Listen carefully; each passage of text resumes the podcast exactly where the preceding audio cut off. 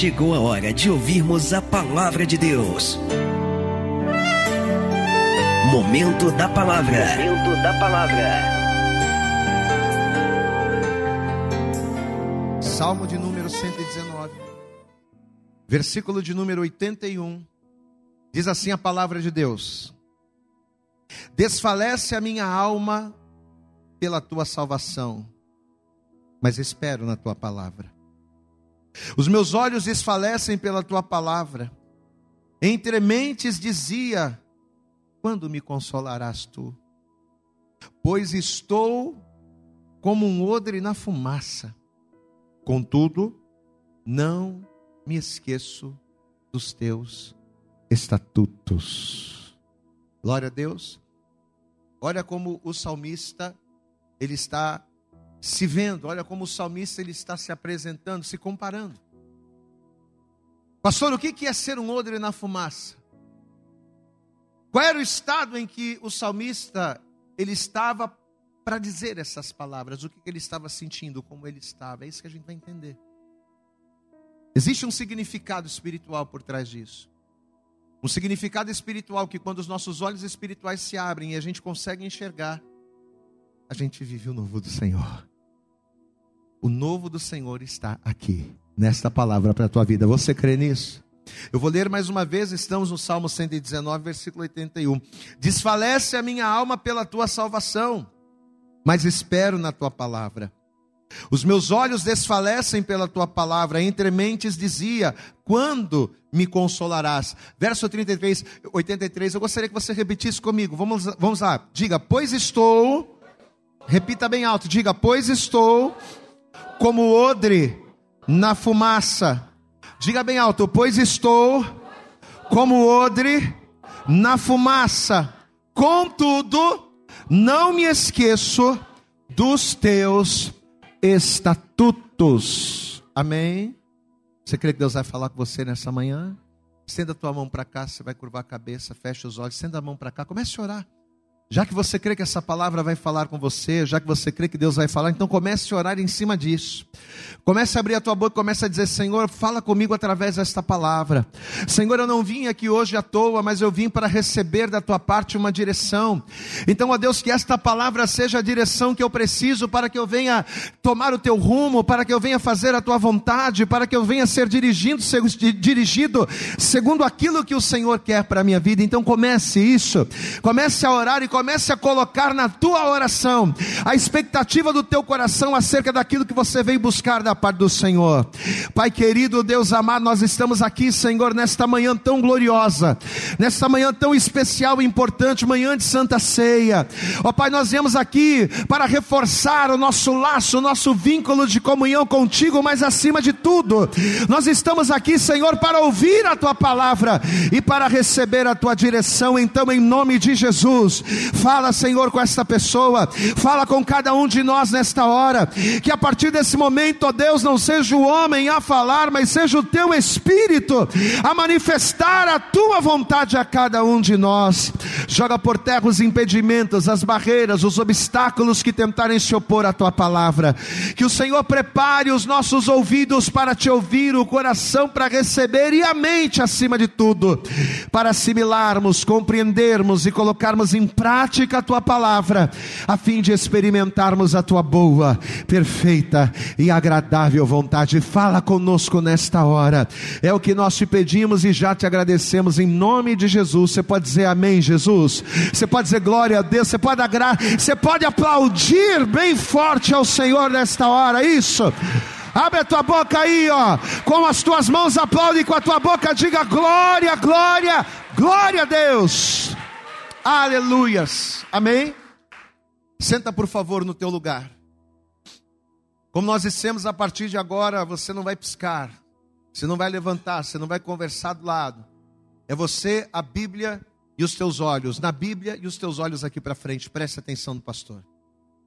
Você sabe que a palavra de Deus, apesar de num âmbito natural, apesar de numa visão carnal, apesar dela se apresentar como um livro de histórias, se você sair lá fora e perguntar para as pessoas como elas veem a palavra de Deus, a grande maioria das pessoas elas vão achar, elas vão dizer que a Bíblia é um livro de histórias, é um livro de contos, mas apesar da Bíblia ela ter essa visão, ou apesar da Bíblia passar esta impressão de que é apenas um livro histórico, espiritualmente falando, a Bíblia é um livro de revelações, e eu quero que você guarde isso na tua mente.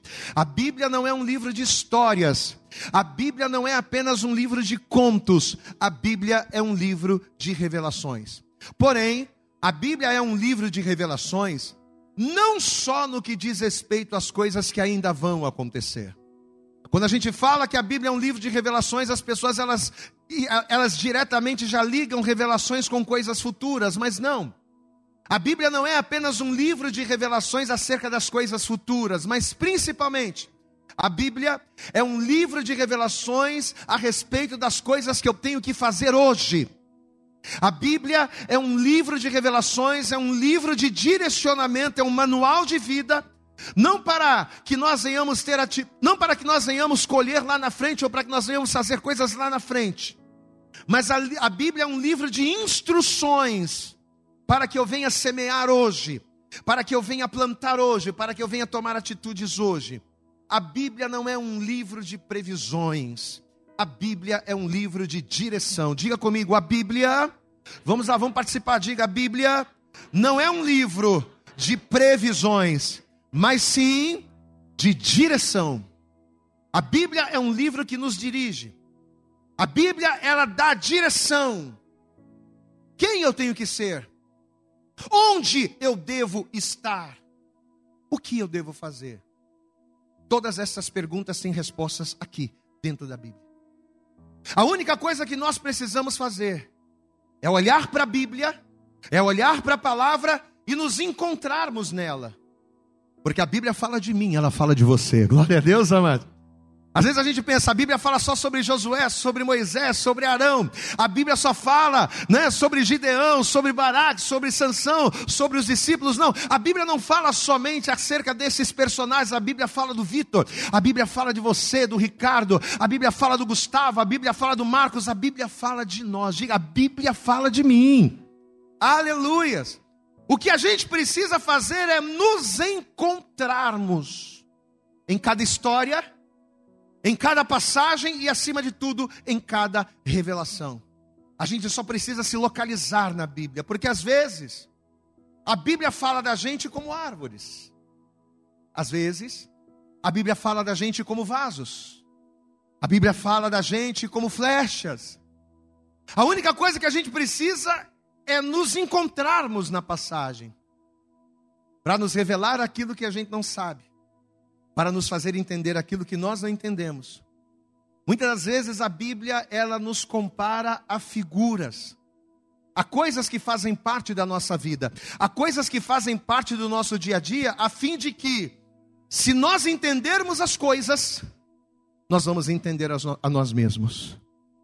A Bíblia muitas das vezes nos compara a situações, a objetos, e se nós entendermos aquele objeto naquele contexto, nós vamos entender as nossas vidas.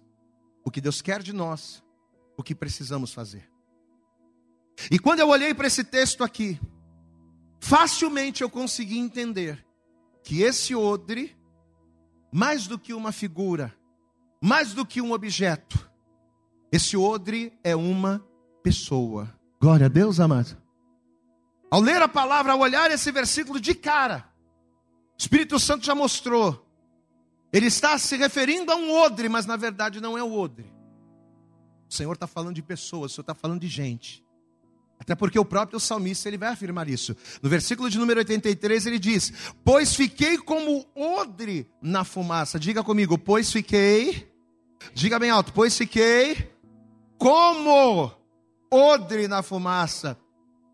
Então o salmista ele está se comparando a um odre na fumaça. Só que indiretamente, ao se comparar a esse odre na fumaça, ele nos ajudou a dar o primeiro passo para nós entendermos a revelação que Deus ele tem para as nossas vidas nesta manhã. Pastor, e qual é a revelação que Deus ele tem para mim? Deus me tirou da minha casa, Deus ele fez com que eu acordasse cedo num domingo de manhã, um dia que eu poderia estar descansando, e ele me trouxe para a igreja, para a Santa Ceia, para me dizer o que? Qual é a palavra, qual é a revelação, qual é o primeiro passo que eu preciso entender para ter uma compreensão ampla da revelação. Primeiro passo, eu preciso saber quem eu sou. Eu jamais vou conseguir viver alguma coisa da parte de Deus, sejam grandes ou pequenas. Eu jamais vou conseguir viver promessas se em primeiro lugar eu não souber quem eu sou. E a Bíblia já diz aqui para nós nesse texto. Diga para essa pessoa bonita que está do teu lado, para você é um odre. Usa a tua boca de profeta, fala para ele, fala para ela, diga, você é um odre. Aleluias. Mas você sabe o que é um odre? Você sabe o que é um odre? Eu vou dizer para você, um odre é um recipiente confeccionado de couro, couro de animais. E esse recipiente de couro, ele é usado, a função dele é conter. Vai guardando essas informações. Qual é a função do odre? A função do odre é conter. A função do odre é receber. A função do odre é ser cheio de alguma coisa. É como uma espécie de cantil. A história fala que lá no Oriente Antigo e até nos dias de hoje mesmo, o odre ele sempre foi um utensílio, um item muito importante para os viajantes. Camarada queria viajar, mas ele não podia viajar sem levar alguns líquidos. Então, camarada queria transportar leite, camarada queria transportar azeite, o camarada queria transportar água, ele colocava lá no odre. Ele queria transportar vinho. A maioria das pessoas elas usam ou usavam o odre para transportar vinho. Porque se o camarada fosse fazer uma viagem longa e atravessar o deserto, se ele coloca água na garrafa, se a garrafa cai e quebra, acabou. Ele está sem água na viagem, ele pode morrer de sede se ele for atravessar um deserto. Se ele pega uma garrafa, se ele pega um vaso e coloca dentro do vaso leite ou coloca dentro do vaso vinho, e se de repente os bois caminhando balançam, aquela garrafa cai, se quebra, ele perde aquele conteúdo e ainda corre risco de morrer. Ele vai perder aquele conteúdo. Então o que eles faziam? Peraí, eu vou fazer aqui um odre, né? De couro de animais, algo maleável, algo flexível, algo que se cair não vai quebrar, não vai derramar, não vai perder, e ele vai colocando ali os líquidos preciosos, os líquidos que são importantes para ele. Então o odre ele tem essa finalidade. Só que se tratando do entendimento da palavra de Deus, porque eu estou te falando a utilidade física, natural do odre. Mas tudo que a gente fala se referindo à Bíblia não é só físico, não é só natural, mas é espiritual. Nós usamos o natural para compreender o espiritual. Então, se tratando do entendimento da palavra de Deus, o odre representa o ser humano. Eu sou um odre. Cada pessoa que está aqui nessa manhã, cada um de nós somos odres. Amado, entenda uma coisa: todos nós, todos nós que estamos aqui, nós temos necessidades a serem supridas. Eu não preciso ser profeta para saber que você precisa de coisas. Eu não preciso usar as pedras de revelação, o urim, o tumim, para saber que você tem um problema e que precisa ser suprido de alguma forma. Não, todos nós temos necessidades a serem supridas. Todos nós precisamos ser preenchidos de alguma forma por alguma coisa. Até porque, assim como o odre, nós somos feitos para isso. A gente foi feito para conter. Glória a Deus. Nós fomos feitos para conter, nós fomos feitos para receber, para reter. Nós somos feitos para abrigar a glória de Deus. Quando a Bíblia diz que eu sou templo do Espírito, o que é o templo do Espírito? É algo que abriga o Espírito Santo dentro de si. Quando a Bíblia diz que eu sou um vaso, significa o quê? Que eu sou um vaso que, é, que foi formado por Deus para conter a glória do Senhor, para conter a unção do Espírito. Então, nós, como odre, nós temos a mesma função. Cada um de nós que estamos aqui, assim como odres, nós somos feitos para isso, para conter. E por mais que a gente sirva a Deus por aquilo que Ele é, por mais que a gente sirva a Deus independente daquilo que, daquilo que ele possa fazer. Não, eu estou na igreja, eu adoro, eu trabalho, eu busco a Deus, não por interesse, eu busco a Deus somente por aquilo que Ele é. Eu sei disso. Só que por mais que a gente busque a Deus sem interesses, por aquilo apenas que Ele é, existem momentos na nossa vida em que só aquilo que Deus faz, ou só aquilo que Deus nos dá, é que pode resolver o nosso problema. Glória a Deus, amado. Eu não estou na igreja para Deus abençoar. Eu estou na igreja porque Ele me salvou. Eu não estou na igreja para Ele me enriquecer. Eu estou na igreja porque eu sou grato à vida que Ele me deu. Só que, por outro lado, eu entendo que uma vez resgatado por Ele, eu vou passar por situações. E muitas das situações que a gente passa, uma vez alcançados por Deus, somente aquilo que Ele tem para nos dar é que vai fazer com que a gente prossiga. O problema é que muitos de nós não entendemos. O problema é que muitos de nós não aceitamos, não assimilamos. É que aquilo que Deus faz, aquilo que Deus derrama para nos preencher e nos abençoar, aquilo que Deus nos dá vai se desenvolver. Amém? Eu fui formado para conter. E se eu fui constituído por Deus para conter, Deus vai derramar. Diga glória a Deus. Eu já estou profetizando sobre a sua vida. Deus vai derramar. Deus vai derramar, porque você foi feito para receber. Então Deus vai, vai derramar. Só que aquilo que Deus vai derramar na sua vida vai se desenvolver. O que Deus nos dá não fica parado em nós, mas tudo aquilo que Deus faz gera movimento. Glória a Deus, amados. A bênção de Deus, a unção de Deus, ela gera movimento dentro de nós. Aquilo que Deus derrama em nós vai se desenvolver. E cabe a mim, cabe a você, cabe a cada um de nós, na qualidade de odres, sabendo quem nós somos, cabe a nós estarmos preparados não só para receber, não só para conter, mas principalmente para viver o desenvolvimento daquilo que Deus vai me dar. Glória a Deus. Eu quero muito receber o que Deus tem para mim. Você vai receber. Só que aquilo que você vai receber não vai ficar parado. Vai gerar movimento. Aquilo que você vai reter da parte de Deus vai gerar movimento na sua vida. E se você não estiver preparado para o mover de Deus, decorrente daquilo que Ele faz em você, a coisa complica. Em outras palavras, além de receptivos as bênçãos de Deus, além de receptivos à glória de Deus, nós precisamos estar preparados para os desdobramentos ou seja, para o mover depois do mover. Deus ele move e me preenche. Mas depois do mover vai acontecer um outro mover. Depois do mover externo de me dar, vai acontecer um mover interno de reter.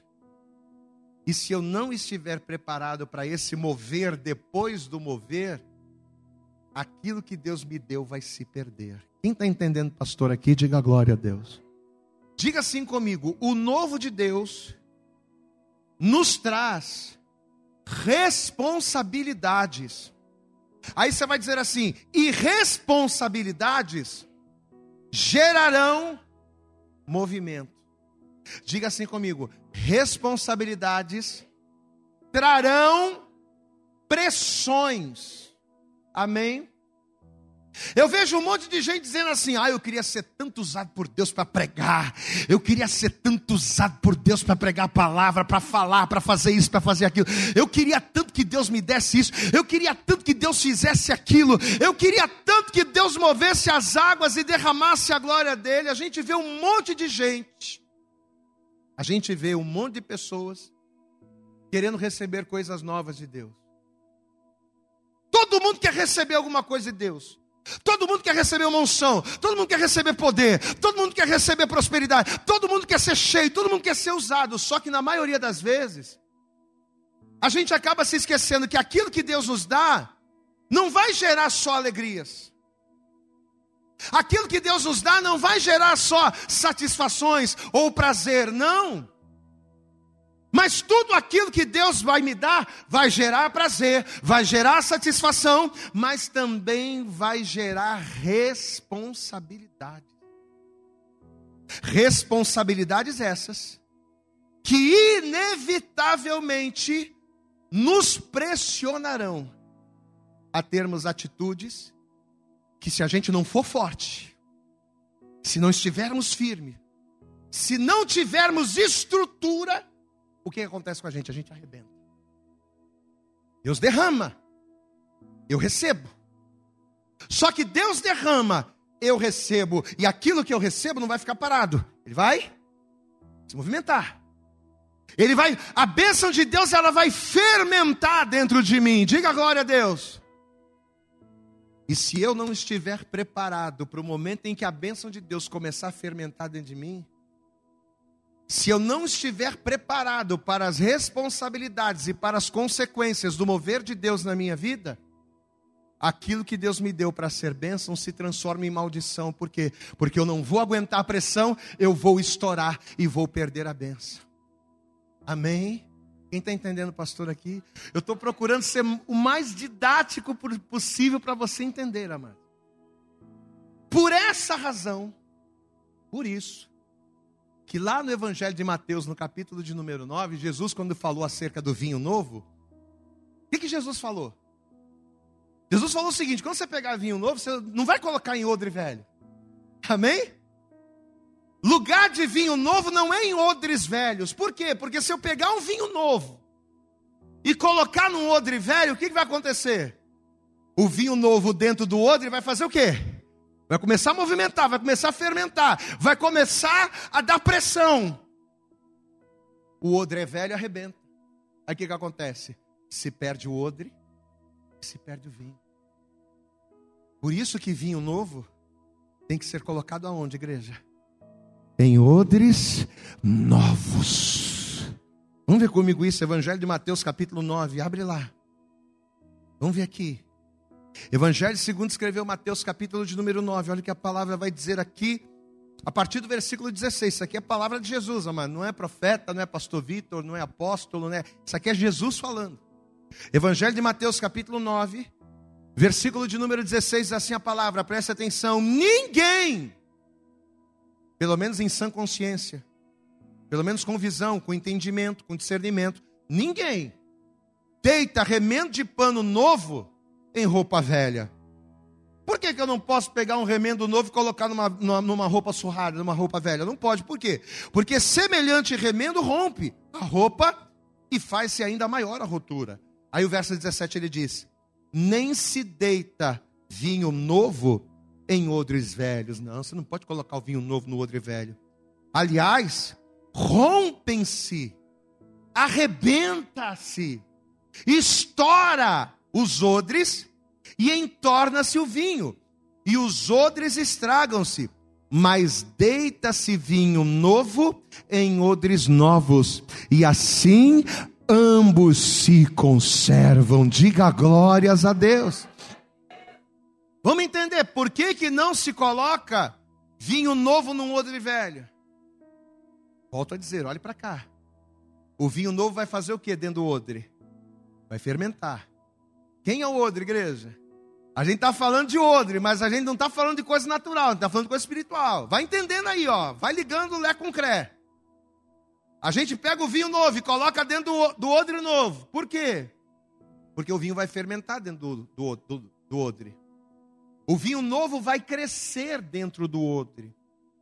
O vinho novo vai agitar o odre, vai pressionar o odre. Ou seja, o vinho novo vai requerer do odre um espaço, uma amplitude, que se o odre não tiver preparado, se o odre não tiver amadurecido, se o odre não for maleável, o que, que vai acontecer com ele? Ele vai arrebentar. Aí a gente pega essa palavra e a gente traz para a nossa vida. Você quer ver um exemplo prático disso? Pega o povo de Israel. A Bíblia diz que Israel passou 430 anos na escravidão. 430 anos sendo escravo, abaixo de chicote, não podendo plantar a própria comida, não podendo morar nas próprias casas, sendo ali escravizado, vida difícil, vivendo terrivelmente. 430 anos assim. Até que um dia Deus chegou para Moisés e disse assim: Moisés, rapaz, eu ouvi o meu povo estar tá clamando lá no Egito. Eu vou descer pessoalmente, glória a Deus, amado, porque diz lá em Êxodo, portanto desci, ou seja, eu vou lá, em pessoa, vou pessoalmente para lá para libertar o povo. E eu vou usar você para conduzir o povo para a terra que eu quero. Moisés disse amém. E Deus foi lá e você conhece a história. Deus fez um mover tremendo. Deus libertou, o nome do Senhor foi glorificado, né? Festa, uhul, glória a Deus e aleluia. Foi benção.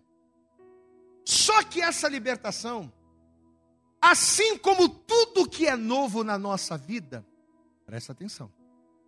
Essa libertação, apesar de trazer benefícios, inevitavelmente, esse novo de Deus que Deus estava derramando sobre o povo iria trazer sobre eles o que? Responsabilidade. Não é porque você agora é livre que você não tem responsabilidade, não. Você não queria ser livre, você não queria ser liberto. Chega de chorar, chega de sofrer, chega do cativeiro. Então tá, vou derramar, toma aí o vinho. Só que isso vai trazer pressão. O novo de Deus sobre o povo de Israel iria trazer o quê? Responsabilidades, novos desafios, novas pressões. O povo não iria ser mais escravo. Diga glória a Deus. Diga glória a Deus aí, meu irmão. Acabou a escravidão, a corrente caiu, as algemas caíram, estamos livres. Glória a Deus. O povo não iria mais ser escravo, mas também não iam mais ter a ração diária do Faraó. Quem está entendendo, pastor aqui, diga glória a Deus. Não é mais escravo, mas não tem mais ração também. O povo agora não ia mais estar debaixo do opressor, não ia ter ninguém lá chicoteando, acabou a opressão. Mas também, eles não iam mais ter as moradias do Egito. Acabou. Vocês querem libertação? Pode ir. Acabou aqui. Acabou. O povo agora iria colher o seu próprio alimento. Diga glória a Deus. O povo ia plantar e iria colher o seu próprio alimento. Mas os porros, os porros, os alhos, as cebolas, os pepinos do Egito, não teria mais. Agora é por tua conta. Você não quer viver o novo? Você não quer ser cheio do novo de Deus? Então agora, o teu cenário vai mudar. Eu vou fazer o novo que você quer. Só que agora, não adianta você ficar com saudade dos ah, né, que nem vai acontecer aqui. Porque o povo recebeu o novo de Deus, foi liberto, mas quando eles se viram no deserto, sem opressão, sem cativeiro, quando eles se viram lá diante da liberdade, diante das responsabilidades que aquela liberdade iria trazer, eles começaram a murmurar. Números capítulo 11. Vamos comigo só para te mostrar. Números. Olha aqui. Números capítulo 11, no versículo 4. Olha o que a palavra vai dizer aqui, vamos lá. Números. Capítulo 11, você encontrou da glória a Deus aí? Você encontrou da glória a Deus? Você não encontrou, olha para cá para o Data Show. Números 11, verso 4 diz assim, presta atenção. E o vulgo, que estava no meio deles, ou seja, no meio do povo, veio a ter grande desejo. Só que o povo já está fora do Egito. E o vulgo que estava no meio deles veio a ter grande desejo. Pelo que os filhos de Israel tornaram a chorar. Peraí, rapaz, você não estava 430 anos preso no Egito? Você está livre. Acabou a opressão, acabou o faraó, acabou o Egito, você está chorando no deserto. Por quê? Está aqui, ó. E o vulgo que estava no meio deles veio a ter grande desejo.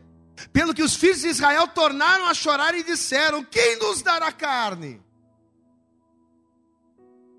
Você está entendendo? Quem está entendendo, pastor, aqui? Diga glória a Deus. Quem nos dará carne? Lembremos-nos dos peixes que lá no Egito a gente comia de graça, e dos pepinos, e dos melões, e dos porros, e das cebolas, e dos alhos. Ah, que saudade daquela época! Mas agora a nossa alma se seca. Coisa nenhuma há senão este maná diante dos nossos olhos. Olha aqui para o pastor, igreja, olha o problema da pessoa não saber lidar com as responsabilidades e com as pressões do vinho novo. Olha o problema de nós não estarmos preparados para receber o novo de Deus que Ele tem para nos dar. Antes ele chorava porque era escravo, aí Deus foi lá e libertou. Agora ele chora por quê? Porque apesar de ser livre, ele não tem mais os benefícios da escravidão. Ou seja, a gente acha que a gente vai ter tudo. A gente acha que vai ter o novo de Deus, mas vai continuar vivendo acomodado nas coisas do passado e não vai, meu irmão.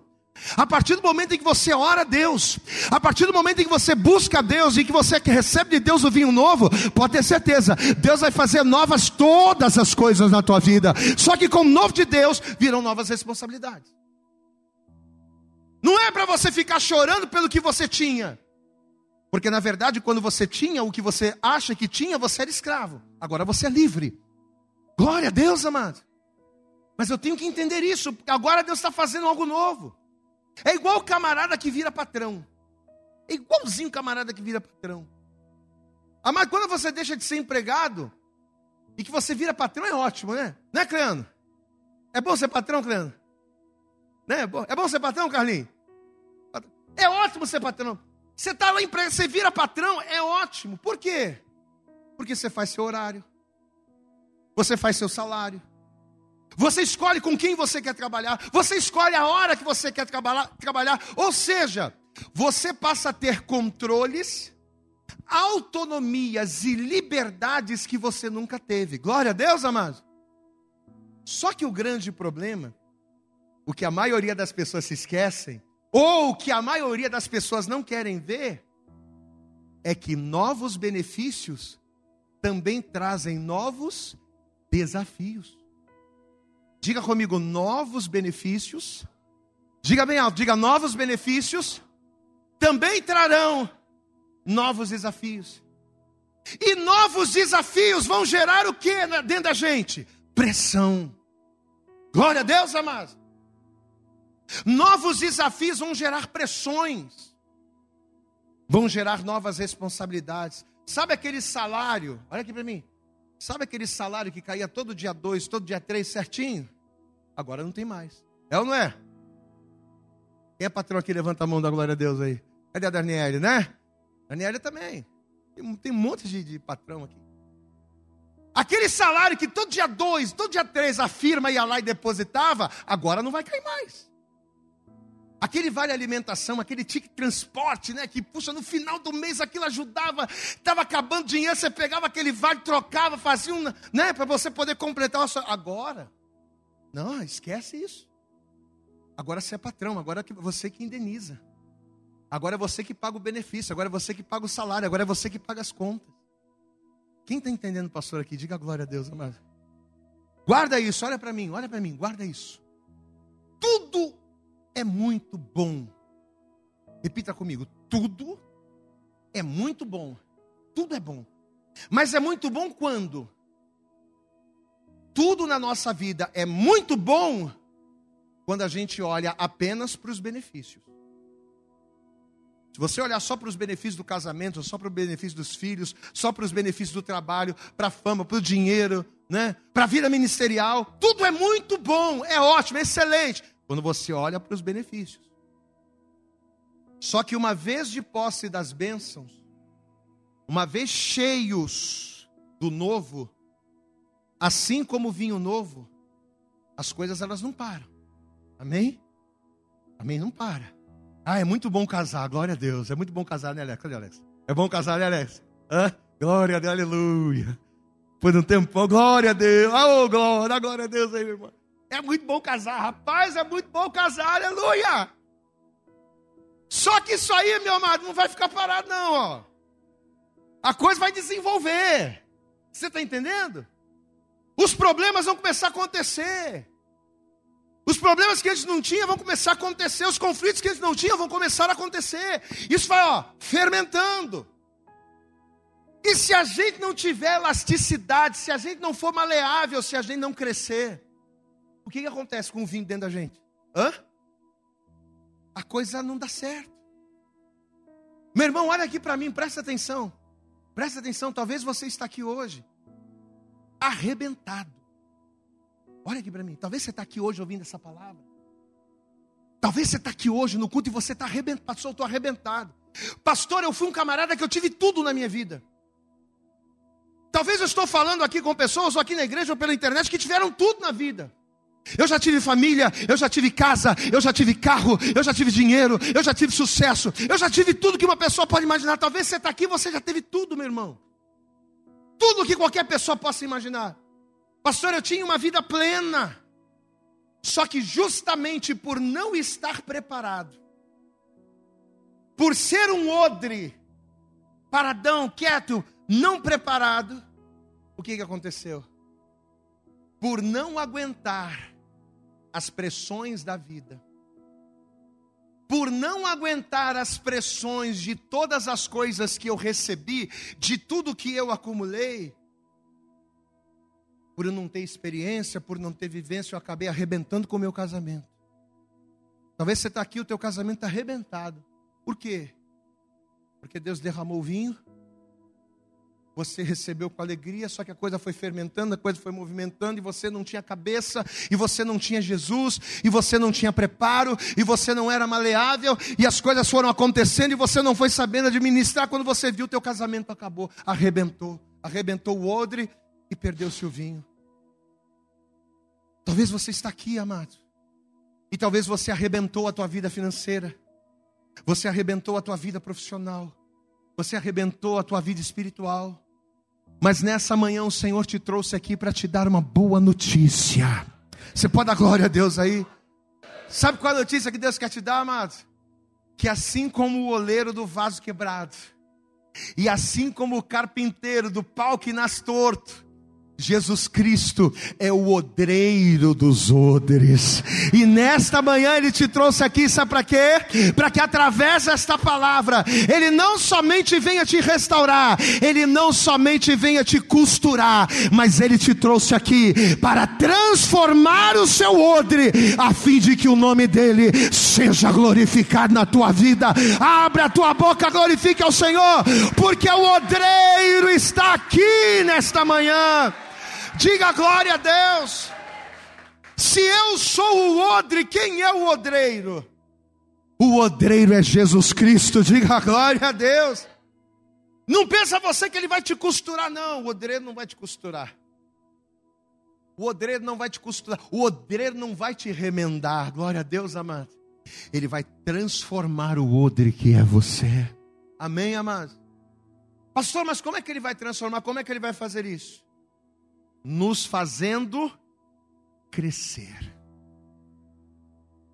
Sabe como é que o odreiro, não estou falando de oleiro ou obreiro, estou falando odreiro, diga odreiro. Sabe como é que o odreiro transforma o odre? Fazendo crescer, expandindo-o, ampliando-o. Amém? No livro do profeta Isaías, no capítulo 54, eu quero que você abra lá. Abre comigo aqui. Livro do profeta Isaías. Olha o que diz aqui, ó, Isaías capítulo 54. Você encontrou, diga glória a Deus. Livro do profeta Isaías, capítulo 54. Versículo de número 2, diz assim a palavra, preste atenção. E essa palavra é para mim, é para você, é para todos nós que estamos aqui. Amém? Isaías 54, verso 2 diz assim: amplia, levanta tua mão e recebe aí, vai. Amplia o lugar da tua tenda e estendam-se as cortinas das tuas habitações. Não a impeças, alonga as tuas cordas, fixa bem as tuas estacas. Sabe por quê? Porque transbordarás para a direita e para a esquerda, e a sua descendência possuirá os gentios e fará que sejam habitadas as cidades assoladas. Não temas, porque não serás envergonhada. Não te envergonhes, porque não serás humilhada humilhada. Antes te esquecerás da vergonha da tua mocidade e não te lembrará mais do opróbrio da tua viuvez, porque o teu Criador é o teu marido, Senhor dos exércitos é o seu nome, Santo de Israel é o teu redentor, que é chamado Deus de toda a terra. Aleluia! Deus vai ampliar você, Deus vai fazer você expandir nele. Diga glória a Deus. Olha aqui, apesar do texto de Isaías 54 não estar tá falando de odre. O texto aqui não está falando de odre, está falando de cortina, de tenda. Mas apesar dele estar tá falando de algo diferente, o material é o mesmo. Diga glória a Deus. Porque tanto o odre quanto as cortinas eram feitos de quê? De couro de animal. Diga, eu sou um couro. Diga, eu sou um couro. Eu sou um couro, hein? Diga bem alto, eu sou um couro. Amém, amados? Está falando de crescimento. Amém? Assim como o outro, as cortinas da tenda, elas eram feitas de couro. Então, olha a promessa, olha a promessa que Deus está fazendo aqui, gente. Deus ele está nos revelando, nos ensinando que cada um de nós que estamos aqui, nós só vamos viver a bênção de Deus de maneira plena. A gente só vai viver o transbordar do vinho novo de Deus na nossa vida se as nossas tendas, se os nossos odres, se o nosso couro, se a nossa estrutura for alargada, esticada e renovada para conter as pressões que o vinho novo de Deus vai trazer. Você toma posse sobre a tua vida? Ou seja, você não pode ser o mesmo. Ah, pastor, eu quero viver o novo de Deus, mas você não pode ser o mesmo. Você nunca vai viver o novo de Deus se você continuar sendo mesmo, a mesma pessoa. Você nunca vai conseguir viver o novo de Deus se você continuar a ser igual a todo mundo. O crente que vem na igreja, mas não ora. O crente que é crente somente na igreja, mas em casa não é. Aquela pessoa que vem na igreja uma vez por semana só para bater o cartão ali, só para enganar a própria consciência. Não, estou na igreja. Mas o que, que você está fazendo? Aonde você está andando? O que você está falando? Com quem você está vivendo? Não adianta. Você só vai viver o novo de Deus se você esticar, se você crescer, se a tua vida for renovada. Diga glória a Deus. Pastor, e tem como isso acontecer? Tem. Foi para isso que o Odreiro nos trouxe aqui nessa manhã. É para isso que a palavra está sendo ministrada. Mas como é que o Odreiro vai fazer isso na minha vida? Como é que eu vou esticar? Como é que eu vou ampliar? Como é que eu vou Como é que eu vou me transformar em um odre capaz de reter e de viver de maneira plena a promessa de Deus? Através de um processo que nós chamamos de o processo do odreiro. Um processo que tem quatro passos. Fica tranquilo que os quatro passos são curtos. Vou pregar mais uma hora não. Quem aqui quer ser um odre novo? Quem aqui quer ser um odre transformado para viver a promessa do Senhor? Para receber o vinho novo? Então você tem que passar pelo processo do odreiro. Qual é o primeiro passo desse processo, pastor? Se você quiser, anote. O primeiro passo no processo do odreiro, para que eu venha ser transformado e viver a glória de Deus, é morrer. Diga comigo: o primeiro passo é morrer, é morte. Olha aqui para mim. Tem que haver morte. Amém? Para que um odre exista, uma vida tem que morrer. Quem entende o pastor aqui? Diga glória a Deus. O odre não é feito do couro de um animal? Sim ou não?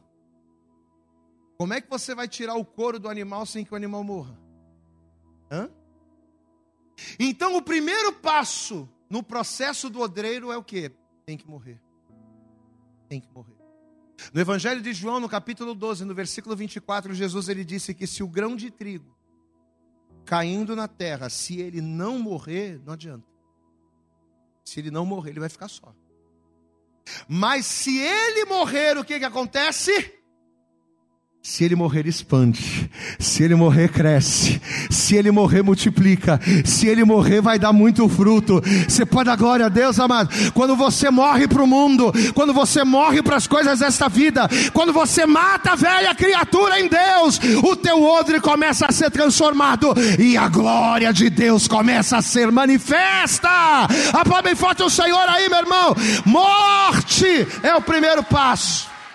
Aleluias! Jesus está ensinando que somente quando se morre é que se cresce. Diga comigo, somente quando se morre. Diz bem alto, somente quando se morre é que se cresce. A nossa morte em Cristo traz a novidade de vida. Diga glória a Deus. Olha aí o novo de Deus no odre.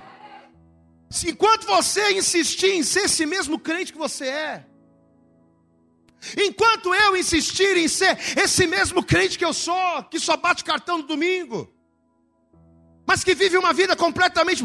Você olha para a pessoa, a pessoa não parece nem crente. Quando é que você orou? Você orou essa semana? Não. Ah, quando fui na igreja, orei. Mas não ora em casa, não, lê a Bíblia, não, não faz nada. Só, só pega a roupa e coloca, coloca a roupa no corpo, vamos para a igreja. Ah, vou viver o novo de Deus. Ah, vou evangelizar, vou pregar, vou estar tá entregando folheto, vou tocar. Mas e a tua vida?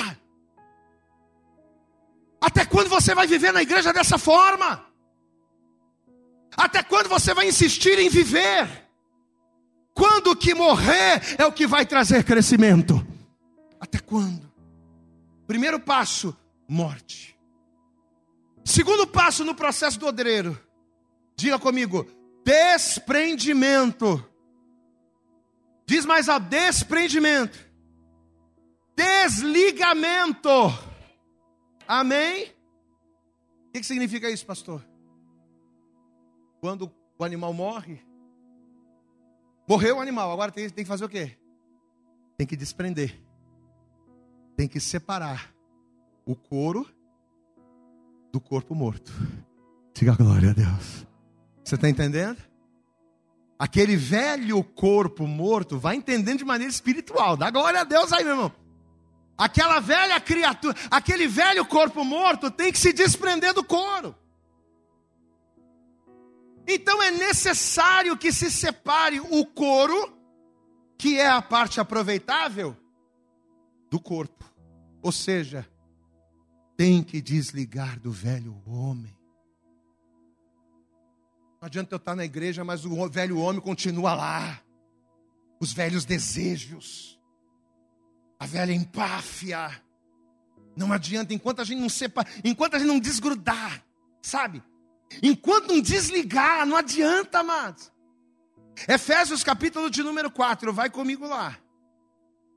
Efésios capítulo 4, já estamos caminhando para o fim.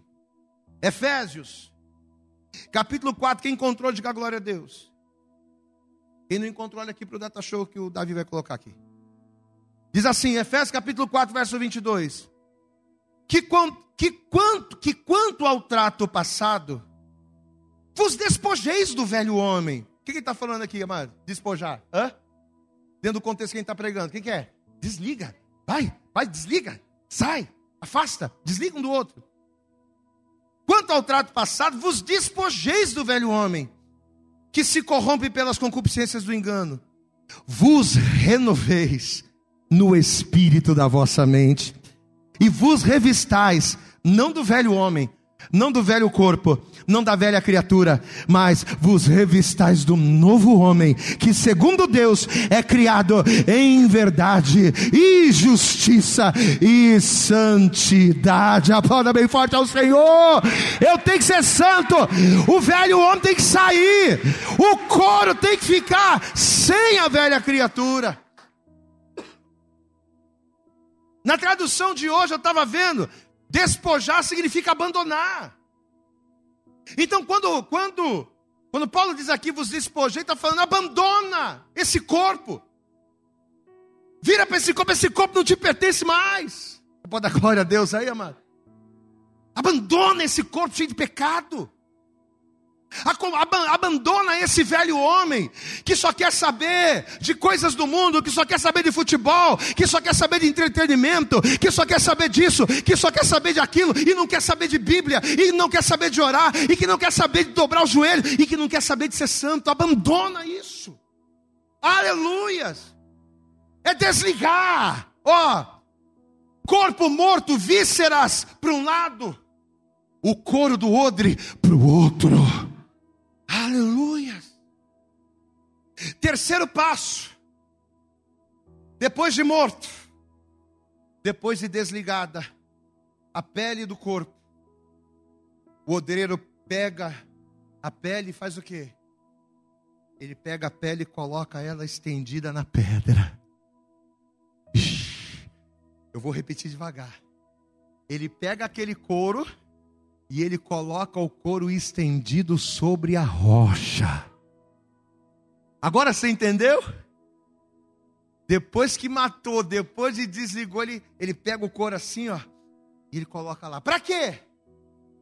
Para que estando aquele couro sobre a rocha, ele pegue sol, ele pegue chuva, e a estrutura do corpo fique, do, do couro fique maleável para quê? Para que ele venha esticar, para que ele venha crescer, para que ele venha ser moldado para a sua nova função. Tem que esticar o couro na pedra, sabe para quê? Para ele perder o molde do animal e passar a ter o molde de odre. Diga glória a Deus. E o que que faz isso? O sol, a chuva, com o couro estendido na pedra. Amém? Olha que coisa linda, mas. Olha que coisa, olha que revelação. Guarde isso na tua mente. Guarde isso aí. Somente quando a gente está alicerçado na rocha, sob o sol da justiça e debaixo da chuva de Deus, é que a nossa vida é transformada, é que a nossa essência é modificada. Amado, quem não recebe o sol e não passa pela chuva, escuta isso. Quem não recebe o sol e não passa pela chuva, quem não passa pelo deserto e não enfrenta a tempestade, não aprende a ser servo. Ah, pastor, tira, ora a Deus para Deus me livrar dessa luta. A coisa está complicada, estou vivendo uma tempestade, estou passando por uma luta, um deserto, amado. Quem não passa pelo deserto e não enfrenta a tempestade, não é moldado não ganha volume, diga glória a Deus. Não estica, não avança, não cresce. E como couro de odre, eu tenho que esticar, eu tenho, eu tenho que ganhar volume. Amém? Como é que eu vou ser um bom odre se alicerçado na rocha eu não passar pela, pelo deserto? Como é que eu vou ser um odre maduro se alicerçado na rocha eu não enfrentar tempestades? É impossível. Para ser um bom odre, temos que estar dispostos a passar pelo processo de crescimento. Amém, amados? Para sermos amplos, amplia, amplia a tua tenda, diga glória a Deus. E o quarto e último passo, e aqui a gente vai finalizar. Depois de morrer, depois de desligar, depois de desprender, depois de estar esticado sobre a rocha, o quarto passo, o passo final, é o texto que a gente leu lá no início da mensagem. Salmo de número 119, versículo de número 83, o salmista diz: Repita comigo, pois fiquei, diga bem alto, pois fiquei como odre na fumaça, mas não esqueci dos teus estatutos. Se diga glória a Deus. Olha aqui para mim. Odre. Olha aqui para mim. Odre não pode ter cheiro de carne. Eu vou repetir. Odre não pode ter cheiro de carne.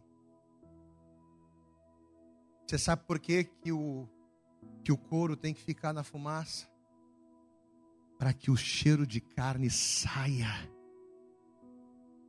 Imagina você colocar um vinho dentro de um odre que fede a carne.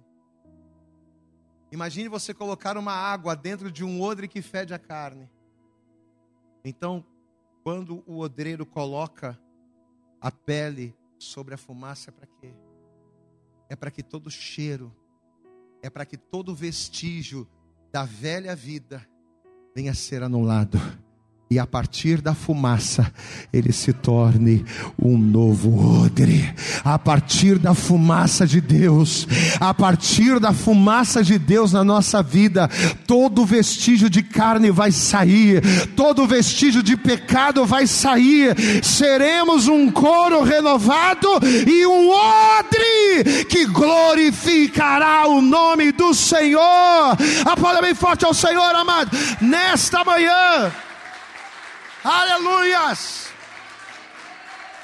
Deus te trouxe aqui nessa manhã, meu irmão, a mim, a você, a todos nós, para nos reafirmar. E eu vou dizer isso mais uma vez: Deus tem coisas grandes para fazer na sua vida na sua casa, na sua família, na sua vida profissional, na sua vida financeira. Deus vai fazer coisas grandes em nome de Jesus.